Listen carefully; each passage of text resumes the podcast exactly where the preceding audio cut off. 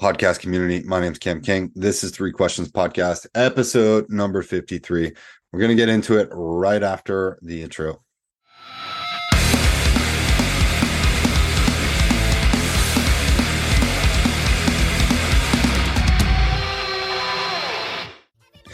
Cool. Welcome back. Again, my name is Cam. I started this podcast as an add on to ckcollective.co, where I help people focus on their personal and professional development in hour long sessions. You can book some there at ckcollective.co. Also, under the podcast app, that's where you're going to find all of these episodes. We're also on YouTube. And if you're listening on Apple Podcasts, Spotify, wherever, I really appreciate this. New episodes will be coming out every Tuesday at 7 a.m. Eastern Time. And I want to thank Dave Delk. Excuse me. Dave submitted these three questions, and they are great questions. I'm looking forward to having him on the podcast soon enough.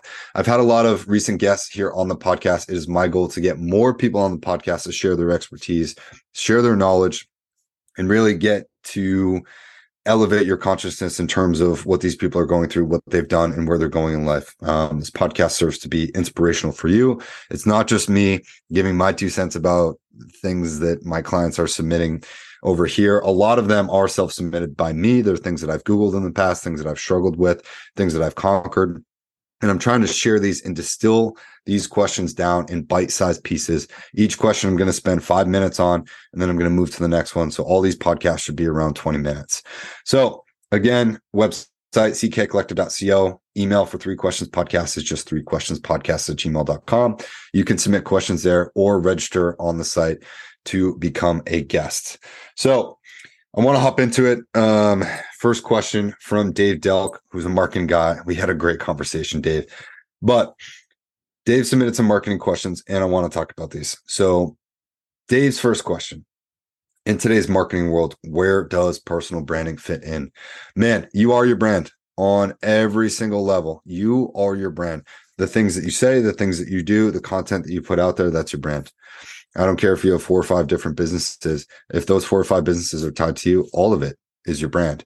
And I think that personal branding, I'll say this about personal branding. If your brand is not authentically you and the content that you put out and the things that you put out there, if those things are not authentic and genuine, your personal branding sucks.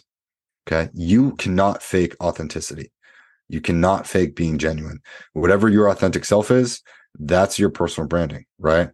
If you tell someone you're going to do something and then you don't do it, that affects your personal brand. If you comment negatively on something, if you've hurt someone in the past, if you've had baggage or trauma that's undealt with or, or not acknowledged, or you have issues in your life, whether they're financial or spiritual or emotional, right? Those issues will all affect your personal branding because you you can't fake your personal branding. I've seen it's so easy when you work in marketing and advertising to see when companies are not authentically being themselves. The companies that are authentically themselves, they're the ones that succeed in the long term. Okay. You may be able to sell a piece of crap in a nice shiny box for a little bit of time, but eventually, if your customer service sucks, if your branding sucks for a big company or a small company or a startup, not being authentic will cost you in the long run. It is that is the number one rule of marketing. You you cannot be something that you authentically are not. That's it. Okay. And your your branding needs to match your persona and you've got to stick to that. The same way that we evolve as human beings is the same way that companies evolve. Companies change their logos, companies learn, companies grow. Companies are always always evolving and over time they get to know themselves even more and more look at facebook slash meta now they're transitioning into the VR world and this this whole thing that they have going on. I would I would consider them to be a pretty authentic brand. They don't they haven't ever really tried to be something that they're not.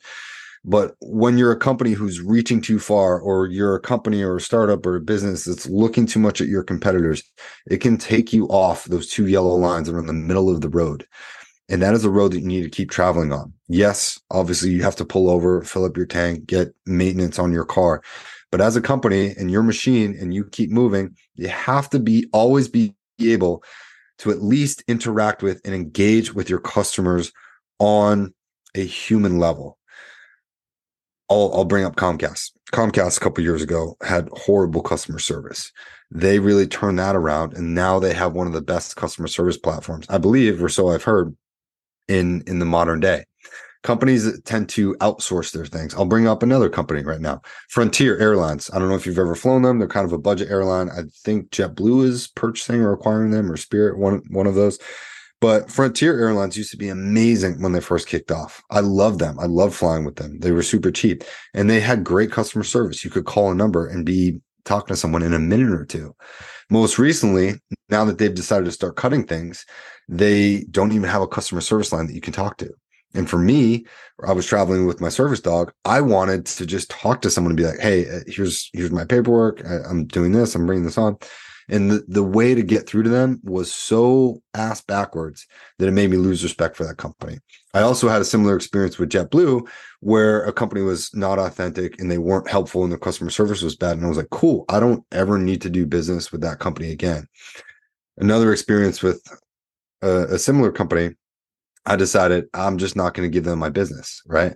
They treated me poorly. And I feel like when cus- uh, excuse me, when customers are treated poorly, by a company that now appears to be too big or not authentic and not genuine to relate to the individual customer, that is where companies go wrong with their personal branding. If you're an entrepreneur, it's much easier to manage until you start getting too many clients. But if your company does not have authenticity, if your company does not feel genuine, and if your company has poor customer service and can't relate to a person, person to person, dude, you're out of business. Okay. Doesn't matter if it's now or if it's then, but too many times that that happens, it's going to cost you in the long run. So that's what I'll say about personal branding. I think it's in the marketing world, in the business world, you have to be authentic. You have to be relate to, you have to be able to relate to a customer. Okay. Hopping to question number two. Uh, Dave, awesome question. Question number two How has meditation helped you in your business and personal life?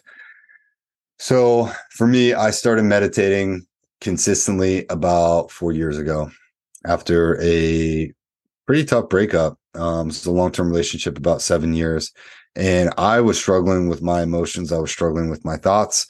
And one of the things that I came across was like an app called FitMind, where it was all about neuroplasticity and changing your brain's chemistry. And at the time, I knew nothing about this. And so I tried it. I tried it for about, you know, a month, two months, three months, four months, five months, and six months. And it took me six months of meditating consistently, about 20 to 30. Sometimes I would meditate up to two hours a day to the point where I had to be able to just let all of my demons, all of my insecurities, all of my worries, all of the things, the decisions, the regrets, I had to let all of that stuff run around like little kids for hours or minutes or however long it was. And I did guided meditations. I listened to, you know, water sounds or rainfall sounds or just frequencies, all these different potential healing things. And there is no short term fix for emotional pain. Emotional pain will affect you mentally and it will affect you physically. And I can attest to that. And what I'll what I'll say about meditation was that it took me about six months to finally like get the feeling of like my my body was beginning to form something it hadn't felt before and one day about six months in I, I still remember i was like i think i was in portland oregon at the time i was meditating in my apartment and one one day i just had these these chills over me and the chills were just like my body just releasing a lot of this baggage it was releasing a lot of this trauma a lot of this pain a lot of the regrets and it, it felt like I had finally turned the corner where my body was like, okay, like we can start healing, you know, these little parts and we can start, you know, reconstructing ourselves a little bit. And we're not, I, I didn't feel like I was being eaten alive from the inside anymore. And if you've ever, ever been through a tough emotional time like that, it, it literally feels like you're being eaten from inside and the, the stress and the cortisol that your body can produce will literally like make you feel that way and it puts you in a fight or flight mode all the time, which is horrible. It affects your sleep, affects your testosterone, and it affects your your mental acuity. So for me, meditation took about six months, and then I still to this day, I uh, not every day is a great day of meditation for me, but I do it because if I don't give myself the time to just let all of those things run around, right? Those demons, those insecurities, those worries, those faults, those regrets, if I don't take time to sort of acclimate and sort of deal with those things first thing in the morning for me, I tend to notice that my days become that much harder. And when I take about 20 to 30 minutes to just sit down and to just let my body wake itself up and to just sort of process whatever it was that I was dreaming about or process what it is that I need to do for the day, it allows me to be more productive and more centered when I do do those things. I woke up today at 6 a.m., meditated for 30 minutes, and it wasn't a great meditation, but I felt like it was enough for me to be like, okay, there's a lot of things I want to do today. Now that I've taken care of myself, I'm ready to be centered in the other areas of my life that need my focus and my attention in meditation again there's so many different kinds. It's not just one that i i do. I do a bunch of different ones. There's money meditations and um, you know business meditations and chakra alignments. You have to you have to really read about meditation in books. Dr joe dispenza is a great resource. I would highly recommend any of his books or Caroline Myss m-y-s-s she has a, a great book called advanced energy anatomy that talks about sort of the divine aspect of trusting the process and that to me is is more about what meditation is about. It allows me to flow through my day instead of trying to force outcomes. And i feel like in my my prior career in my personal life i try to force a lot of things. I had to know things and i had to force things and i couldn't just leave things as they were. I i couldn't just have no judgments have no expectations and um, not need to know why things happen as they do. And meditation has allowed me to do all three of those things. Have no judgments have no expectations and now i don't need to know why things happen as they do. I just trust the process more. So meditation for me that's how it's impacted my personal and business life. And i think it's different for everybody but that's that's been my experience for for a lot. I also find a lot of forgiveness in myself and for others and for where I felt things went wrong or things that I'm at fault for, I find inner peace when I'm able to meditate and sit with that instead of trying to run away and distract myself from it, especially at the forefront of, of the day.